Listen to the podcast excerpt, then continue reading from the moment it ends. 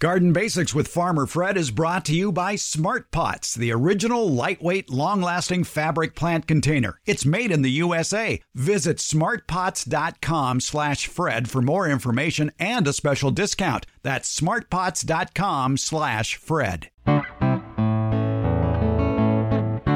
Welcome to the Garden Basics with Farmer Fred podcast. If you're just a beginning gardener or you want good gardening information, well, you've come to the right spot.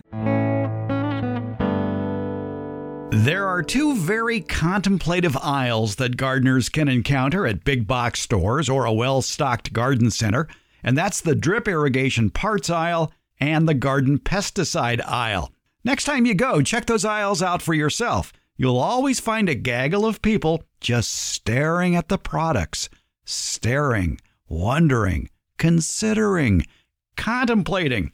Today, Debbie Flower and I try to get you moving a little faster through the garden pesticide aisle. We have tips on what information to look for on the pesticide product labels so that you make the right choice.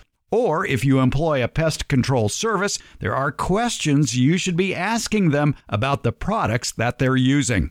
Want to free up enough time in the garden so you can actually go visit someone or someplace this year?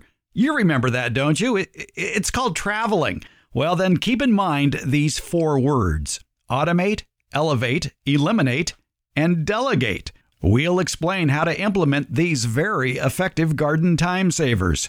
We're podcasting from Barking Dog Studios here in the beautiful Abutilon jungle in suburban Purgatory. It's the Garden Basics with Farmer Fred podcast, brought to you today by Smart Pots and Dave Wilson Nursery. And we'll do it all in under 30 minutes. Let's go. We like to answer your garden questions here on the Garden Basics podcast. Debbie Flower is here, our favorite retired college horticultural professor. We get an email that was sent to Fred at farmerfred.com from Gar in Lodi, California. It just so happens I do write the uh, weekly garden column for the Lodi News Sentinel. Been doing that since 1991. And Gar says, Enjoy reading your newspaper column. Recently, a pest control company came by to inject my birch trees with a chemical called imidacloprid. It supposedly helps prevent sticky droppings from landing on my driveway. This year they came by and also started injecting all the shrubs and also injected my plum tree and my lime tree. I asked why and they said it was part of their new procedure. Well, I'm concerned that my limes and plums may not be safe to eat. Is this a worry? While I only make jam out of the plums, I do enjoy fresh lime juice. Whoa, Gar. Yeah. Yeah. Yeah, it sounds like uh, you need to. Uh, Have a discussion with that pest control company. yeah. This is not uncommon, True. but as we often say on this program, it really is true. Even if, especially if you're applying the chemicals yourself, read and follow all labeled directions. Yes. Because you can learn a lot if you get out the magnifying glass and read the fine print, or in, in this day and age, download the information Right. from a website. Yes. Yes. So, and and if you're using a service, they have to be licensed to apply pesticides, and you have the right and responsibility to find out what they're going to apply and get a copy of the label from them because it needs to be the exact chemical that they are using. In this case, it's an injectable imidacloprid, which would be different from a. Uh, there are imidacloprids that you pour on the soil, and there are imidacloprids that you spray directly on the plant, and those would all have different labels. So you need the label for the actual pesticide that's being used on your landscape. And you need to read that label, and there's lots of stuff in the beginning, and then it'll say directions for use, and it needs to list the plant or host to which it's being applied. Could say fruit trees, or it could specifically say plum and lime and you need to have the pest that they're trying to control listed as well. So there's another thing that needs to be researched. The pest control company should be able to tell you and show you the pest that is causing the problem. The symptom is not enough. The dripping on the driveway is not enough. You want to, because several things can cause that, and imidacloprid is not labeled for use on all of those things. So you need to have the pest company identify the, pest that's causing the problem and show you on the label, and it really should be their responsibility. But if if they won't do it, you can do it on the label that can be printed out that your plants and that pest are listed there, and then it's okay to use it. The other thing that it will show on an edible plant like a plum or a lime, if you're using a pesticide, something called days to reentry or days to harvest in this case, days to harvest would be applicable, and that you should not harvest any fruit off of those trees until that number of days has gone by between the time they applied the chemical and the time you do the harvest. And that is because the research has been done that shows there is a non dangerous level of the chemical in the fruit at that time. Exactly. Imidacloprid works a bit differently than many insecticides that you might be familiar with. Uh, it is not a contact insecticide. It is a systemic insecticide, which means it's absorbed by the plant. And then when the pest sucks or chews on parts of the plant, that's when they go kaboom. The problem is a lot of the good guys go kaboom too, especially honeybees. Mm-hmm. So the timing of the imidacloprid application has to be very careful. And it will say this on the label as well, as far as not applying it when a honeybee presence is expected. Like if the plant is about to go into bloom, that's when honeybees would normally arrive. You wouldn't want to spray right before then when right. the honeybees would be most susceptible to it. And injectables need to be timed so that the chemical isn't doesn't get to the flowers when the flowers open and the right. bees visit. It's complicated stuff, folks, which is why there are people who you can hire to put it on and people and there's lots of training. I had a pest control license for a while. There's lots of training and continuing education for people who apply pesticides but you need to be aware that the label is the law. They can only apply it to the law and the label must show your plant and your pest. And so you need to them to convince you that this pesticide is the correct one for what you have in your landscape it isn't easy, that's for sure. And there are alternatives to using imidacloprid in, in, in many cases, especially yes. if it's an aphid or scale problem, which are two of the possibilities in the case of this dripping sap issue. Right. And you should explore that as well because good pest control companies now usually offer an integrated pest management component, meaning if there are less toxic alternatives available, start with those. For instance, I had a scale on a hackberry uh, in one of my, the, my landscapes Scale is a sucking insect and it just lays down on usually the stem, could be the back of the leaf, the main vein on the back of the leaf, but usually it's the stem. And the mother lays her eggs there and she just sucks all day long. She sucks sap out of the plant and that's what nourishes her and allows her to have babies. And there is a crawling stage, etc. But most of what we see are these lumps on the stem of the plant, and they could be a variety of colors and a variety of shapes depending on which scale it is. I had it on my hackberry. I pruned my hackberry to open it up because there are beneficial insects that will come in and feed on the scale and get rid of the scale. There were ants that were visiting the scale to get some of that sap. When the sap comes out of the plant, it comes out in pretty high pressure, and the sucking insect often gets more than they can consume. And so it just goes right through their body or leaks out. And that's something that the ants like. And so the ants will protect the sucking insect from uh, the beneficials. So I put out ant traps. And those two things took care of my problem. If I had to take it a step further, there are uh, much less toxic pesticides, including some of the horticultural oils that I could have used on the scale that would suffocate them. Uh, insects breathe through their rear end, and so it would clog up their breathing pores. Um, that would have been my next step, but I didn't need to do that. All I did was prune to open up the plant and control the ants. It's interesting that the excrement of aphids and scale has the rather pleasing name of honeydew, when in reality, it, it's something that isn't that pretty. It's and it's, it and it's tough to remove from windshields on yes. a car and yes. When you plant, when you park under a tree and ha- come back and there's lots of dots, yeah. there's a sucking insect in that tree that was over your vehicle. Of course, blasts of water we've talked about for controlling aphids. Yes. Knocking them off the plant. With scale, I've had scale on citrus trees where basically if if you can see where the cocoons are, where the their protective scale or shells are, mm-hmm. a blast of water can knock them off. Mm-hmm. Or just just take a, a, plastic scouring pad and, and scrub them off. Right in interior scaping, I have heard of people using uh, just the baby wipes with some rubbing alcohol Mm-hmm. on them and just going up and down the stems and the leaves of the plants. They do it to clean. Okay, that's their goal is to clean. But if they, these pests are, are there, they will be removed in the process. All right. So integrated pest management is a wonderful thing. There are usually less toxic alternatives. And like I say, if you are dealing with a pest control company that does offer those alternatives, explore them before you go, shall we say, totally nuclear.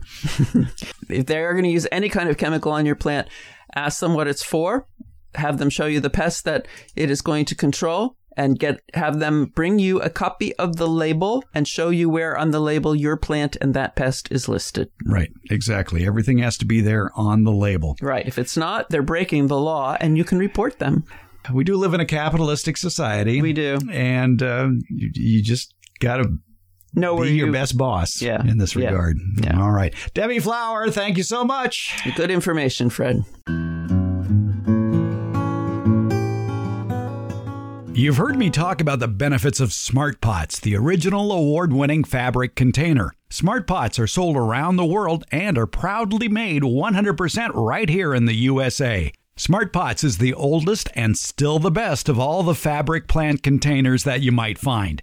Many of the imitators are selling cheaply made fabric pots that fall apart quickly. Not Smart Pots. There are satisfied Smart Pot owners who have been using the same Smart Pots for over a decade, actually approaching 20 years. When you choose Smart Pot fabric containers, you know you'll be having a superior growing experience with the best product on the market. And your plants will appreciate Smart Pots too. Because of the 1 million microscopic holes in Smart Pots, your soil will have better drainage and the roots will be healthier. They won't be going round and round on the outside of the soil ball like you see in so many plastic pots. The air pruning qualities of Smart Pots creates more branching of the roots, filling more of the usable soil in the Smart Pot. Smart Pots are available at independent garden centers and select Ace and True Value hardware stores nationwide. To find a store near you or to buy online, visit smartpots.com/fred. And don't forget that slash Fred part.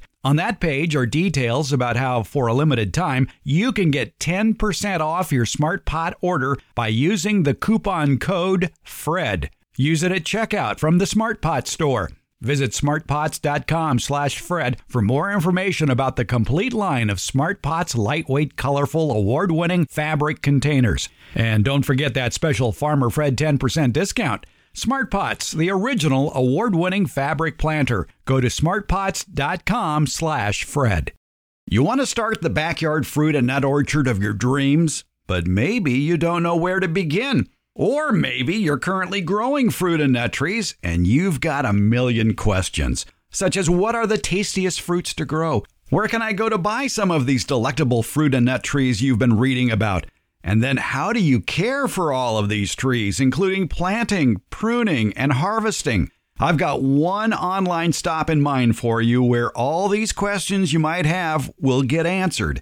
It's davewilson.com. That's Dave Wilson Nursery, the nation's largest wholesaler of fruit and nut trees for the backyard garden. They have planting tips, taste test results, and links to nurseries in your area that carry Dave Wilson fruit trees. Click on the Home Garden tab at davewilson.com for all of these links, including a link to their years of informative videos about growing fruit and nut trees that they've posted on the Dave Wilson Nursery YouTube channel. Start the backyard orchard of your dreams at davewilson.com. There's a lot of gardening companies out there that like to take surveys, and one of the more popular questions on gardening surveys is how long do you want to spend doing lawn and garden chores each week? Consistently, the answer is usually the same among the majority of respondents. They want to spend less than an hour a week. I have a funny feeling, since we're gardeners, we're shooting for less than an hour a day, right? Well, anyway, I do have some tips for you to not only bring you closer to that elusive goal, but also ways to free up your spare time for other pursuits uh, as you get older. One of the easiest ways to save time in the garden is to automate. Provide your garden with an automatic watering system. The efficiency of an automated sprinkler or drip irrigation system protects your plants from summertime heat when you're away from home. And a good drip system reduces water usage It reduces unwanted weed growth as well as plant diseases. So replace your old irrigation control system with a model that can control more valves with more flexibility. For example, there are irrigation control systems that automatically adjust water run times based on the season and the weather. Even more modern systems can sense the moisture in the soil. Those are rather expensive, but in between you have systems that will automatically turn off your sprinklers if it senses rain. While on vacation, you might notice a hot spell coming back home and you'll want to water your container plants. Well, many irrigation control systems now can be turned on via your smartphone. Now, what about for those watering systems that aren't hooked up to valves? Well, consider installing battery operated water timers at distant faucets to control the watering of garden beds. The better ones not only turn the water on and off, but they offer extended run times, which is perfect for drip irrigation, as well as multiple cycles per day, which is perfect for watering container plants on hot summer days. Many offer multiple outlets for watering several drip or hose connected areas of your yard. Another tip to save time and also to save your back elevate. Build raised beds for your annuals, perennials, and your vegetables. Not only do raised beds reduce the amount of stooping and kneeling that are necessary part of gardening, raised beds provide a planting area containing better soil with better drainage, especially for those plants that don't like wet feet. You can build them out of wood, concrete, or brick. A raised bed, usually 18 to 24 inches high, gives you a place to sit while weeding, pruning, or harvesting. Make the raised beds any length you desire, but keep the width less than 4 feet across for ease of reaching into the middle of the bed.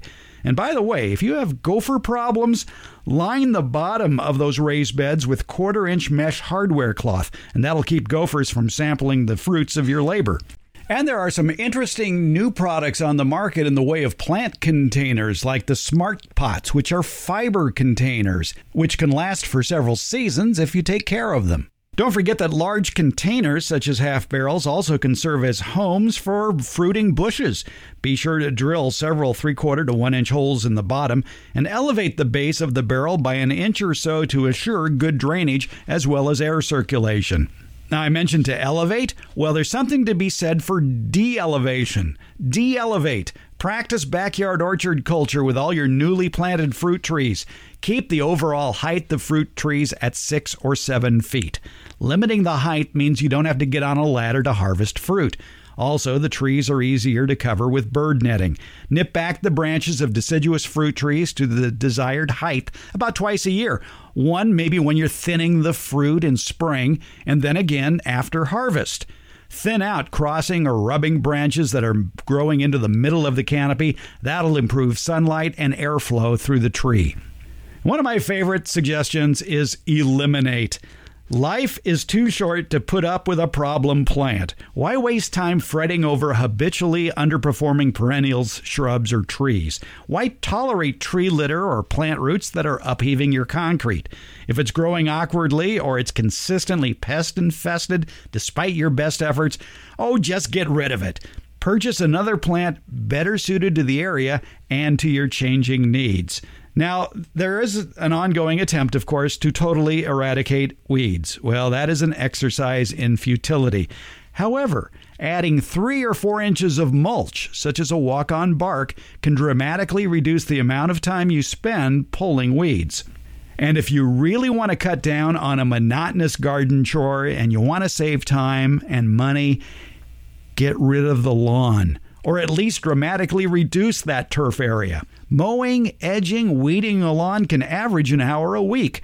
Replace that ongoing chore with a garden area. It's beautiful, it uses much less water with the right plants, and eliminates most weeding thanks to several inches of mulch. Consider soil solarization in the summer or sheet mulching any time of the year to remove the lawn area. And you can find out more information about sheet mulching or removing the lawn with soil solarization in today's show notes or at farmerfred.com. And finally, delegate. Yes, I know we kind of micromanage our gardens, but somewhere in your neighborhood there is a teenager looking to pick up some spending money doing yard chores. Right, a teenager willing to work? Well, you never know. But there may also be that neighborhood guy or gal who has a tractor, a front loader, a chipper shredder, a backhoe, or whatever that could accomplish in a fraction of the time what you're attempting to do with a shovel, a small mower, or a saw. And ask your neighbors for recommendations about professional landscapers and arborists. Check their credentials online and then seek them out. Parceling out yard work to others is tough for gardeners, but grit your teeth, open your wallet if you want to save your back and some time.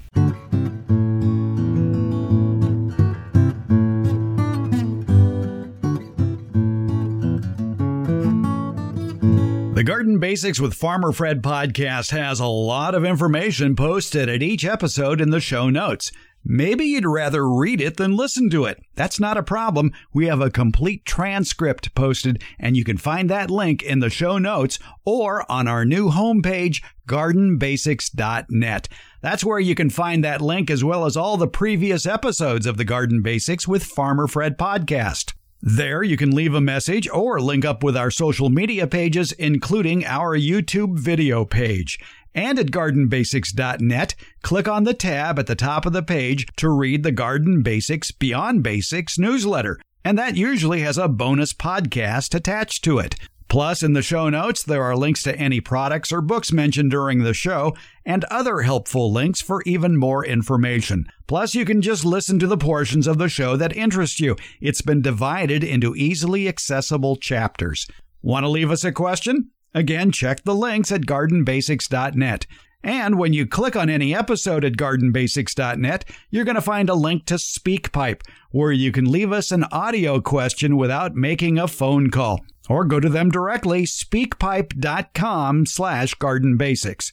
You want to call us? We have that number posted at gardenbasics.net. Spoiler alert, it's 916 292 8964, 916 292 8964. Email? Sure, send it along with your pictures to fred at farmerfred.com. Or again, go to gardenbasics.net to get that link. And if you send us a question, be sure to tell us where you're gardening, because as I am fond of saying, all gardening is local. Find it all at gardenbasics.net. Coming up in Friday's Garden Basics with Farmer Fred newsletter, Beyond the Basics, we pay a visit to the Luther Burbank Home and Gardens in Santa Rosa, California. That's where the famed horticulturist made his home for more than 50 years. It was here that he conducted plant breeding experiments that brought him world fame. During his career, Burbank introduced more than 800 new varieties of plants, including over 200 varieties of fruits, many vegetables, nuts and grains, and hundreds of ornamental flowers. It's all about the Luther Burbank Gardens, and it's in the edition of the newsletter that comes out Friday, April 1st. We conducted the interview more than a decade ago, but it has stood the test of time. And the docent who we interviewed there was a very knowledgeable, well spoken, and uh, modest individual. At the time, he never told us about his achievements in the world of horticulture. In fact, many people there knew little about this gentleman until his obituary was published over eight years ago. In Friday's Beyond the Basics newsletter, you'll find out not only a lot about Luther Burbank, but also about the person we chatted with, a docent by the name of Jack Hadley. Chances are you have one of his inventions in your garden shed or garage right now.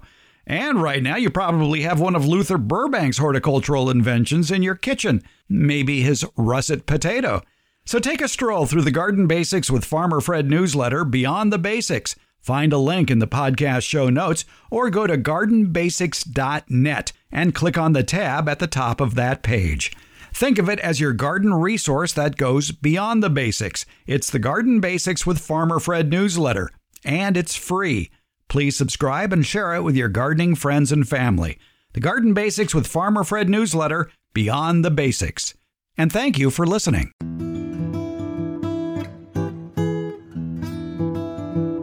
Garden Basics comes out every Tuesday and Friday. It's brought to you by Smart Pots. Garden Basics is available wherever podcasts are handed out, and that includes Apple, iHeart, Stitcher, Spotify, Overcast, Google, Podcast Addict, Castbox, and Pocket Casts. Thank you for listening, subscribing, and leaving comments. We appreciate it.